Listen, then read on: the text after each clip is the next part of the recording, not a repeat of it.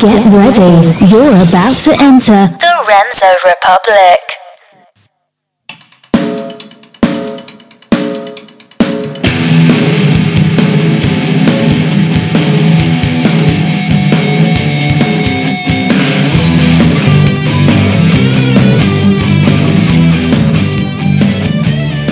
Ladies and gentlemen, welcome back to the one, the only Remso Republic podcast, broadcasting to you from the one and only Commonwealth of Virginia, coast to coast. As always, go ahead and follow me on Twitter at Remso101. That's R E M S O 101. Follow me, I'll follow you back. Folks, um, this has been a phenomenal season. Thank you so much for tuning in. But because I'm selfish, instead of actually like, you know, talking about national issues, instead of just chasing the headlines, I want to focus on something which you know, for those in Virginia, you're going to enjoy. But for those around Virginia, you could even be on the other coast, I think this is going to matter to you because where Virginia goes, everywhere else tends to go. But this um th- this topic is going to linger for as long as the media can go ahead and milk it. It's um it's absolutely heartbreaking when you think about it because go, go to go to any restaurant right now, go to any store, look outside, check out your neighbor, and um, just ask yourself when was the last time you actively looked around at the people around you and said, I hate that person because of their faith. I hate that person because of their skin color. Unless you're an absolute sociopath or, um, you know, evil, evil human being, I'm going to bet that 99.9% of you, especially those listening to this of all programs, looks around and just sees people. Apart from that, you see your friends, you see your coworkers, you see the people that you interact with on a daily basis, you see your neighbors, you see your family. It seems that on every network you turn to, it looks like we're either prepping for World War III or Civil War the sequel. Go ahead and take your pick. But what's more disgusting is when we're being driven like cattle into one bad option or another. It seems that what's happened in Virginia, and I don't need to go ahead and rehash that. But it seems like you're told you're either with the Nazis or you're with the communists. Forget about the individual. Forget about freedom. Forget about free speech. Forget about expression. Forget about everything. But it goes deeper into that.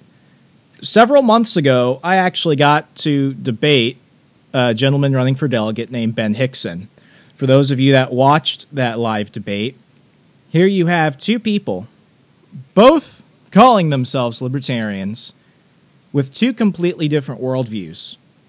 I believe that what you put in the ground, you should be able to take out and own. I believe you are the ultimate person that could dictate the outcome of your life. And while I believe in freedom of opportunity, what he wants is a guaranteed outcome. What he wants is to take from you to give to somebody else. What we see is grave, grave, grave distortion of freedom. And Virginia truly does lead the way. We're a bellwether state. What happens here does impact Washington. And when I see something like that, it it bugs me. I want to talk a little bit more about this today, but I want to go ahead and bring on a good friend of the show. You remember him from season two. We've got the one and only delegate Nick Freitas from Virginia on the line with us today. Sir, welcome to the program. Hey, thanks, Remso. It's great to be back. So, I'm just curious.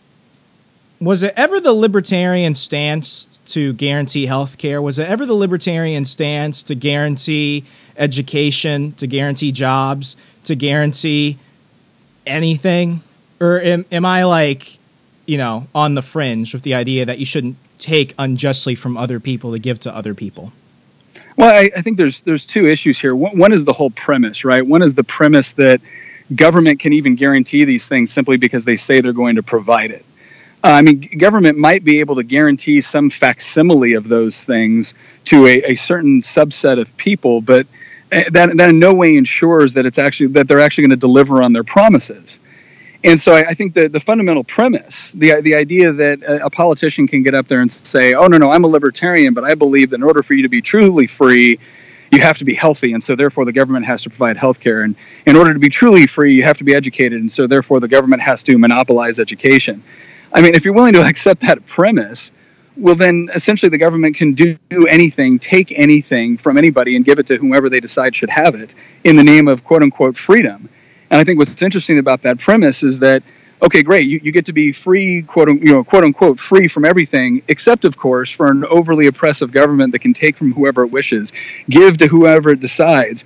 And, and as I look at our revolution and what not only we fought for, but people all over the world have fought for, the one thing they were fighting against was the idea of, of again, an, an over um, uh, an oppressive government that can take everything.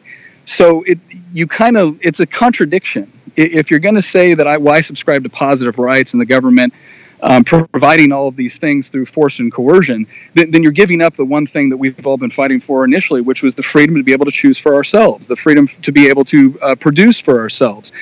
And that doesn't take away the, the sense of community. Again, I think Bastiat does a great job of explaining how socialists often conflate society with government. It's not the same thing. Government may, in fact, be a byproduct of society but but society is, is, people working in voluntary cooperation with one another, not not taking orders from a government bureaucrat or even an elected official.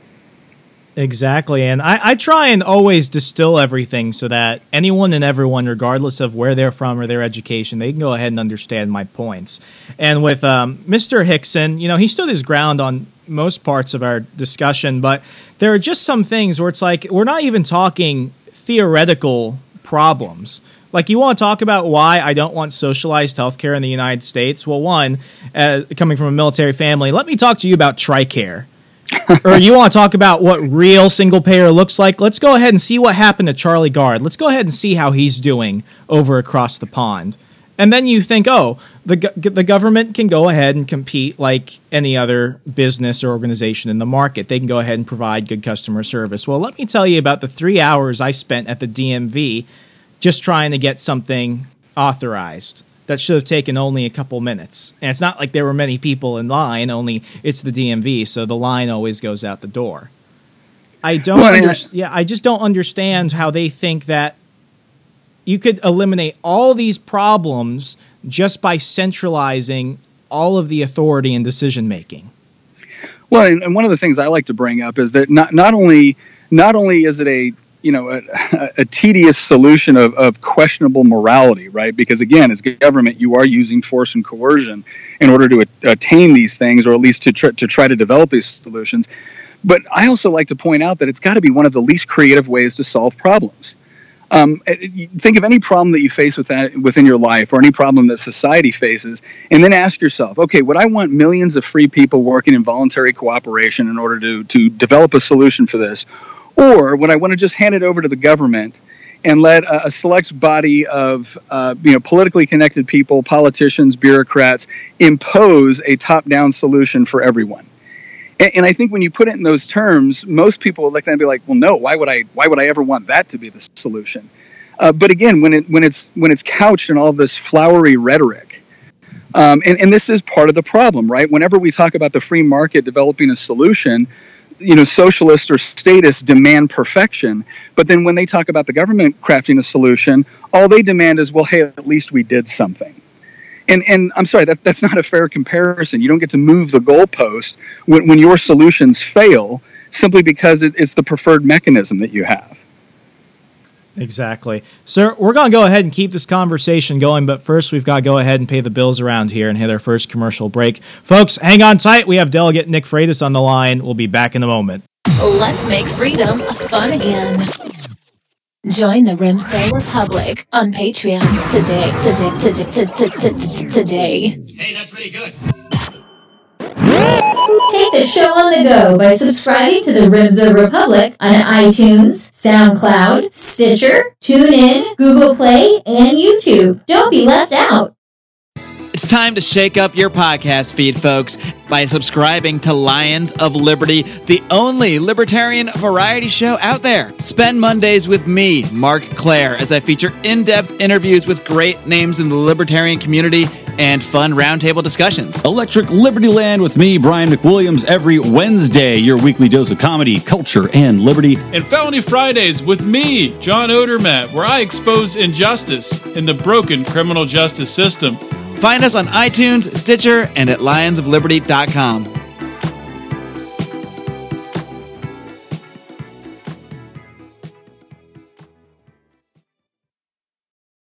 Hey everyone, the Johnny Rocket Launchpad is Liberty. Each week we strive to bring you the best guests in talk radio. The Johnny Rocket Launchpad delivers weekly interviews of noteworthy politicians, experts, and activists. The Johnny Rocket Launchpad is bringing the party to the Libertarian Party and launching ideas in your direction. Check us out at johnnyrocketlaunchpad.com you can hear me, Kurt Nelson, and the beautiful Heather Nixon talk about the ideas of liberty, rock and roll.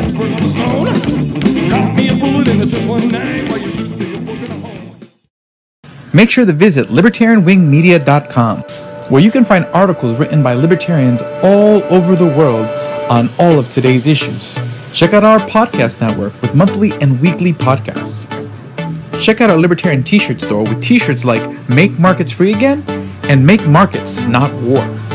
And you too can become an author at Libertarian Wing Media and write what you want when you want. Just email Alex Merced at alexmerced.com. Thank you very much.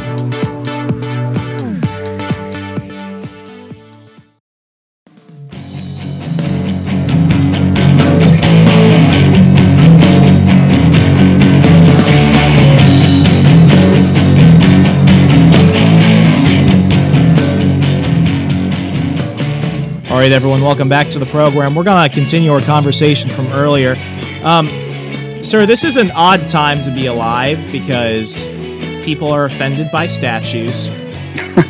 people are, um, you know, they think everything is owed to them. And being a millennial, I'm often at the end of the let's bash the next generation stick. Frankly, I think there are a lot of millennials out there that are extremely entrepreneurial. They think differently. And I think, you know, painting as an entire generation as entitled is, you know, wrong for the most part because you, you, it's this collectivist mentality. It's everyone over here is bad because of this general stereotype. Everyone over here is bad because of this general stereotype. Because when you take the individual out of the equation, you're instantly closing off all conversation. But going back to what I discussed with Mr. Hickson, one of the points he brought up that you know you have a lot of those living in rural areas of your district that don't have access to things like broadband. They don't have access to a lot of the technology that someone like me in Northern Virginia has easy access to. And what he continually brings back is, you know, don't we owe these people? Don't we owe these people? My, my biggest problem has always been this I think we owe people opportunity. I don't think we owe them much more. And if somebody wants to invest in something, they can go ahead and do it. But it's that it's that guilt trip you give. Oh, you don't want them to succeed? Oh, you don't want them to thrive? You don't want to give them opportunity? What's wrong with you?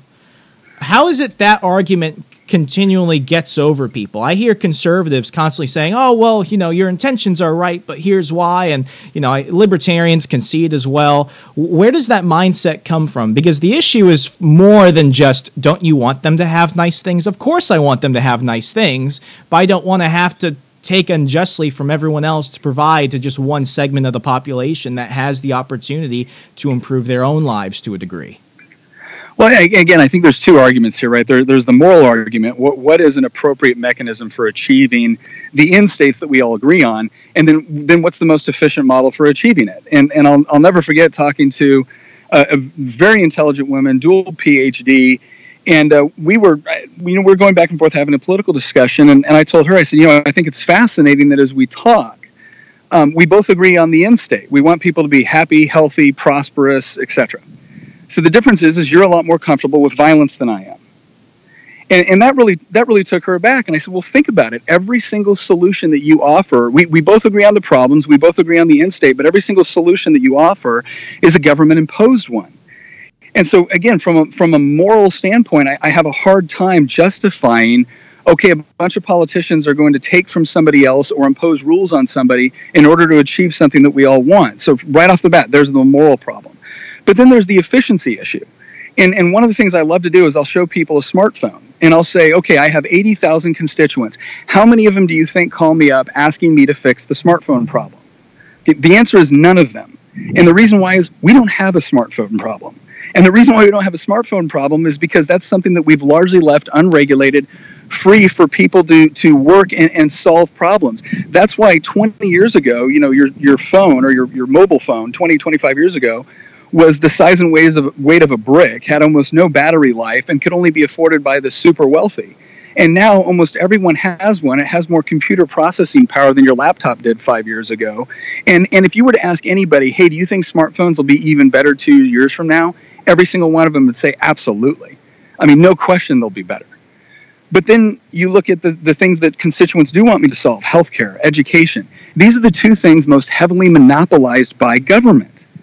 And that's what happens when you take consumer choice out of the equation. I mean, yeah, it's great for Ben to sit here and say, gosh, don't we owe it to these people? The problem is, is that he's mixed the question up entirely. Uh, poverty and want is the natural state of mankind. The question is not why is there poverty? The question is why is there wealth in the first place?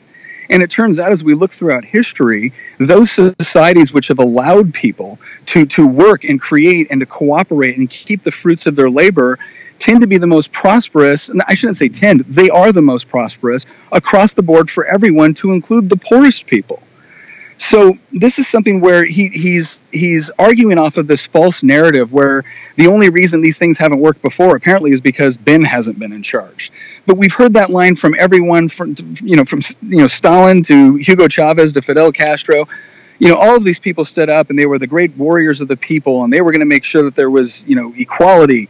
And then what did they produce? They produced famine, they produced shortage and and again, I don't compare Ben to any of those people on on a moral level. I think Ben really wants to do good things for people. I think he sees uh, want and he sees problems and he wants to find government solutions for them. It's just that when the government solutions a produce bad results and then b produce a, a mechanism where we're going to achieve everything through violence, that's a problem.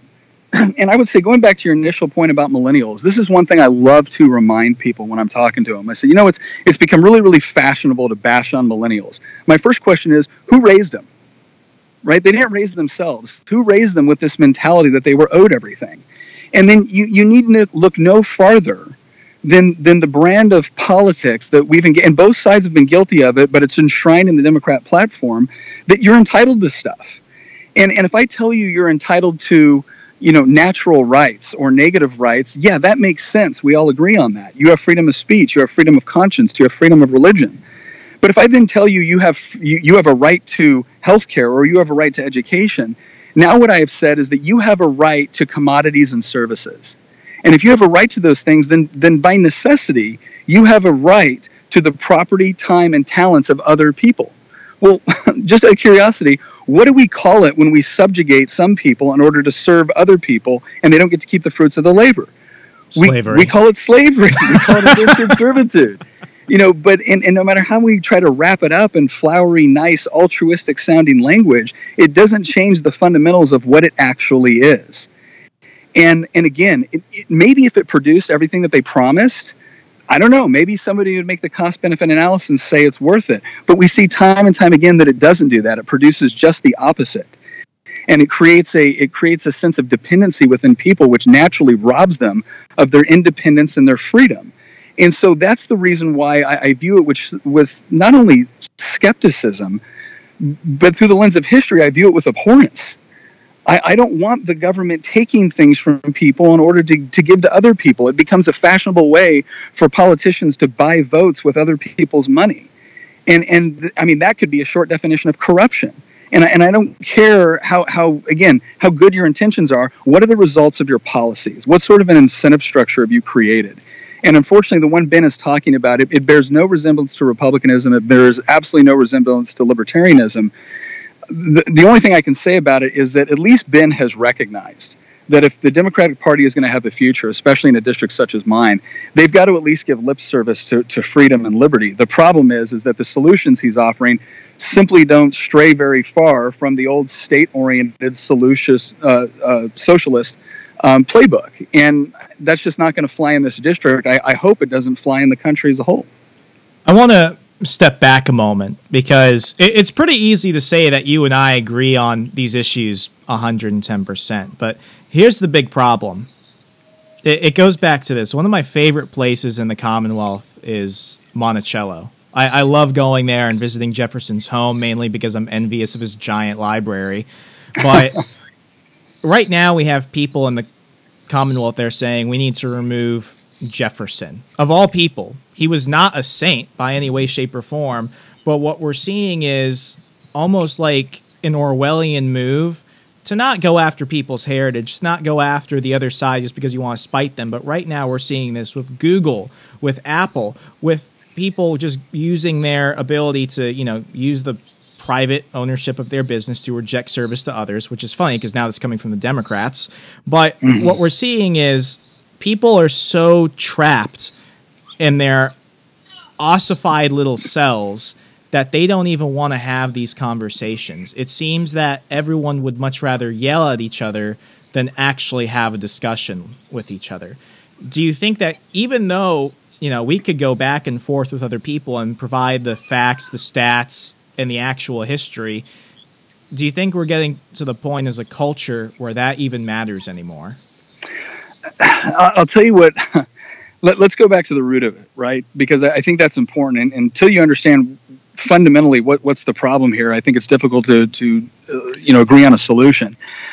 The problem is, and again, this is something I'm a Republican, right? But this is something that both parties have engaged in, and it is this this mentality that um, okay, well, the government should put up these statues, or the government should take down these statues, or the government should this, or the government should that essentially politicians have convinced all of us as citizens that the arena where we're supposed to, to solve our problems or our differences is the political sector.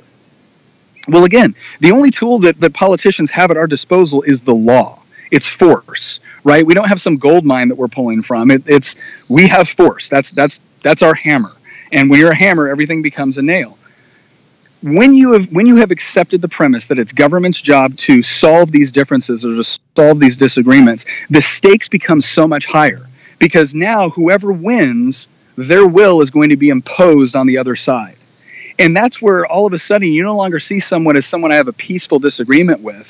You no longer see it as okay, well you've got a statue over there I don't like. Fine, I'm going to petition to get I want to I'm going to charter a statue over here that talks about the thing I like um, we, we don't do that anymore. Now it's about who gets to the politicians first in order to impose their will on the other group. If we could step back from that mindset and say, you know what, I'm gonna I'm gonna actually engage in coexistence. I'm gonna actually engage in live and let live. And if I don't like a particular statue at a park, um, I, I, might not go there. But I'm gonna I want I'm gonna have my own park, and I want to get a, get together with like-minded people, and we're to erect a statue that talks about what we believe and what we appreciate you know that's the way that free people interact in a society when it's no longer about the government imposing the will of one side over the other, but instead it's about all sides being able to have equal opportunity to express what they feel and what they desire and, and what they value and cherish. And that's how you actually get dialogue going as well. Because if it's no longer an either or proposition where either I'm going to impose my will on you or you on me, it's one of those things where we can have a discussion. And if we disagree at the end of the discussion, we can leave each other alone in peace that's in an environment where you actually can foster greater discussion and understanding. But again, if it's all this political either or proposition, which again, that statist mentality, you know, naturally infuses, we're going to continue to see fights like this about just about everything. Um, so I, I, think this goes so much deeper than than one side wanting to, you know, sanitize history, or or another side saying that. Um, you know the government's got to defend a particular view of history. Really, this should be more about look. Let's take more of these decisions out of the hands of government, so there's no longer a force component, and we can actually engage in civil dialogue. Absolutely. Folks, we're going to go ahead and hit our final commercial break. Hang on tight. The conversation continues right after this. We'll be back shortly. Visit RemsoRepublic.com for all available content.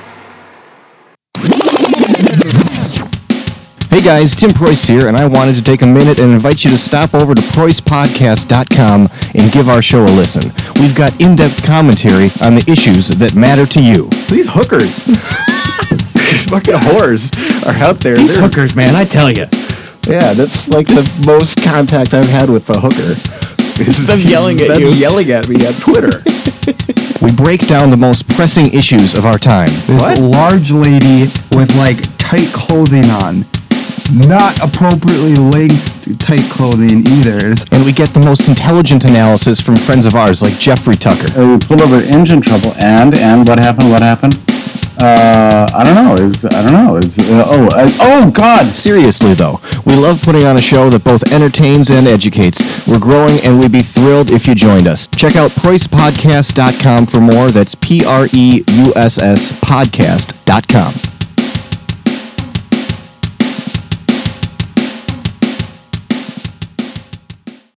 Make sure to subscribe to all the podcasts on the Libertarian Wing Media Podcast Network on Google Play, iTunes, and Stitcher, such as the Alex Merced Cast, with interesting interviews with interesting people every week.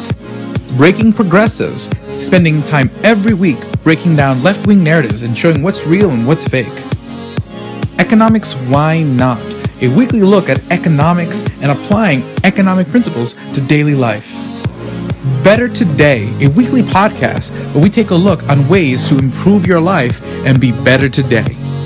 Libertarian Comments is a podcast where we play audio from the video archives of Alex Merced from his videos dating back to 2008. Liberty Public Access, a podcast where anyone can submit an episode. Submit your episodes to Alex Merced at alexmerced.com. Have you been wanting to start your own podcast? Then subscribe to Podcast and Logging Tips and Tricks, a weekly podcast about how to host your podcast, how to produce your podcast, and how to market your podcast. We'll be adding some monthly podcasts to the lineup soon, including Make Markets Free Again, a monthly look at what's going on in markets and regulation all over the world, and the Free VST podcast, looking at free VST instruments for electronic music producers. Listen to these podcasts by going to libertarianwingmedia.com or subscribing on iTunes, Stitcher, or Google Play. And if you enjoy the podcast, tell your friends and leave a positive review on iTunes, Stitcher, and Google Play.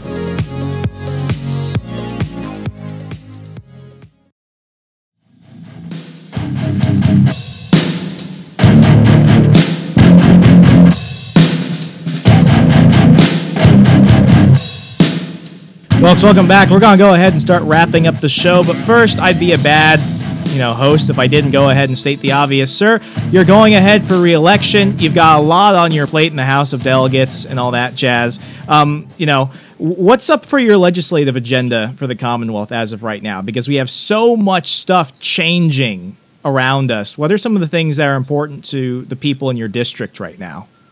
Well, again, the, the central philosophy of you know what I believe on always plays into whatever legislation we carry. So our, our goal going down to Richmond again, you know, again, hopefully next year for our third session, is once again it's all about how do we how do we restrict, limit the power of government, and then how do we return choices back to individuals. And uh, a couple different ways that we're going to do this, and some of it's a little bit more direct, and some of it's kind of indirect. But one of the direct ways that we're trying to do it is through regulatory reform. One of the way that the, one of the ways that government ends up shutting down um, innovation, shutting down entrepreneurship is through regulations. And, and a lot of times this happens because you have a particular industry that wants to protect itself from competition and they go down and they lobby and, and it's always done in the name of consumer safety. It's always done in the name of public safety, but in reality it's about protecting their market share. And so most people I don't think understand that the vast majority of regulations, which which essentially do have the force of law, that are imposed on them, they aren't voted on by the legislature, right? The legislature passes a pretty broad law. The executive branch goes out and creates, you know, 100 le- uh, regulations in order to enforce that law. And, and how many of those regulations don't even meet the intent of what the original legislation was? So I, I've got a bill right now that says, look, if you're going to pass a, a bill, which is going to institute the Administrative Act process, which is that process for going through and creating regulations. Well, then, if your bill passes the first year, it has to come back to the General Assembly the very next session, along with all of the regulations the executive branch uh, is is going to use to essentially enforce that piece of legislation. And we get a chance to vote on it again before any of those regulations go into play. And that gives your legislators an ability to actually look at those regulations and determine whether or not it meets that intent. And if it doesn't, we have a chance to either cut those out and make our instructions clear to the executive branch, or we have the ability to vote down that, that bill. But right now, the process is completely convoluted. We pass the bill, the regulations go into effect, and then we spend the next three to four, five years trying to go back and say, okay, well, no, that regulation is bad, or no, we need to adjust this fine, or we need to. We should be doing that up front because the legislature should have its fingerprints on any sort of law that goes forward because we are the only body authorized with lawmaking ability within the Commonwealth. So that, that's that's one thing right off the bat that, that again is near to dear in my heart. We've also got some other things too. I'm, we're tackling criminal justice reform. Mark Cole had a great bill with respect to um, reforming civil asset forfeiture. Oh my God! Thank goodness somebody's actually going after that. No, he, he had a great bill for it. I've got another one too that kind of mirrors his. The, the one thing that I do that's that's different is, you know, again, we're requiring the criminal conviction because it, it shouldn't be civil asset forfeiture. It should be criminal asset forfeiture. And even with those assets, it should be those assets which are direct, directly linked to the commission of a crime. Um, but one of the so that's great. If we could get that, I think that would be core legislation. The other piece of it too is one of the things that we, we try to do is we try to make sure that when law enforcement seizes assets or when they write a ticket or whatever it is, all right, provided that it's been done and and the accused has had you know due process, um, we don't allow law enforcement to keep those funds because it, ends up creating somewhat of a perverse incentive. And so we're, we're setting up a separate fund now on civil asset forfeiture to where if you have a criminal conviction or you have a plea deal, and we, we seize assets from a convicted drug dealer or whatever it is, those those assets instead of going right back into law enforcement, they're going to go into a pool that can actually be used for rehabilitation.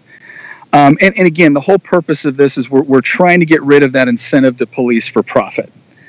Uh, that's another another one that I've been working on uh, a lot with my friend Brenda Pogge and, and, Delegate Yost has also done this is industrial hemp. And I, will tell you what, I get so frustrated listening to people in Richmond talk about, hey, we've got to help people in Southwest Virginia, or excuse me, yeah, in Southwest Virginia. And what they mean by that is we need to transfer money around. Well, you, you look at Southwest Virginia, you look at a lot of the areas of it, you look at a lot of the great agricultural area those people are the rural people. They're not looking for a handout from the rest of the state. They want to work. They're looking. They they're looking for the state to get out of their way. And here we have a product like industrial hemp, which is so diverse. It can be used from anything from from feed to body armor. Um, it, it's about twice as valuable per acre as corn. It's easier on the soil. Hey, if you're concerned about global warming, great. It consumes more CO2 than most plants of its of its uh, you know genre, basically. And and here we are sitting there. We're, we're allowing these archaic stereotypes to prevent us from being able to leverage uh, this plant, which is an incredible fiber and everything else. And you know what? McAuliffe had four years to address this. He's kicked the can down the road. Now, thankfully, the new Secretary of Agriculture, I, I think he is very much on board with this. But between Delegate Yost, Delegate Pogge, and myself, we're really pushing to just unleash this. Because if we can get out ahead of this and we're already seeing the federal regulation link up with it if we can get out ahead of this we can give we can give our farmers a huge advantage over the rest of the country. And not just our farmers it's the retailers that would use this product for for any number of things so there, there's a and, and, and again as always we're also focused on education reform. We're going to support delegate larock's bill because if, if we're really serious about improving education in the commonwealth the answer is not another government program or more mandates from richmond. The answer is consumer choice. And if we can pre- create a marketplace for education i want you to just think about what that would look like. You know creating marketplaces in every other industry has created uh, competition and innovation. It, it's it's increased quality. It's decreased prices.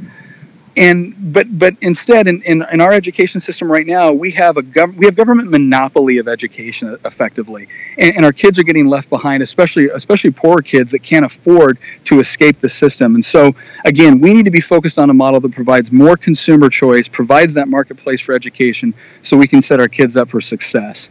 And obviously, we have a lot of other issues that we're going to be going after Second Amendment rights, um, property rights. And, and it, again, we're very proud of our legislative agenda this year uh, or going into next year. So, again, that's just kind of a, a, brief overview of some of the things that we want to tackle in, in 2018. Everything you talked about civil asset forfeiture reform, regu- the regulatory environment, school choice, education reform. I don't know a single person that would say none of those areas need to be addressed. because Democrats, progressives, they want to open up businesses here in the Commonwealth. They want their kids to have access to good teachers, good facilities, and a good curriculum. They want to make sure that cops aren't just stealing their stuff. And in terms of industrial hemp, that will bolster jobs, GDP. That will make Virginia the powerhouse that you mentioned.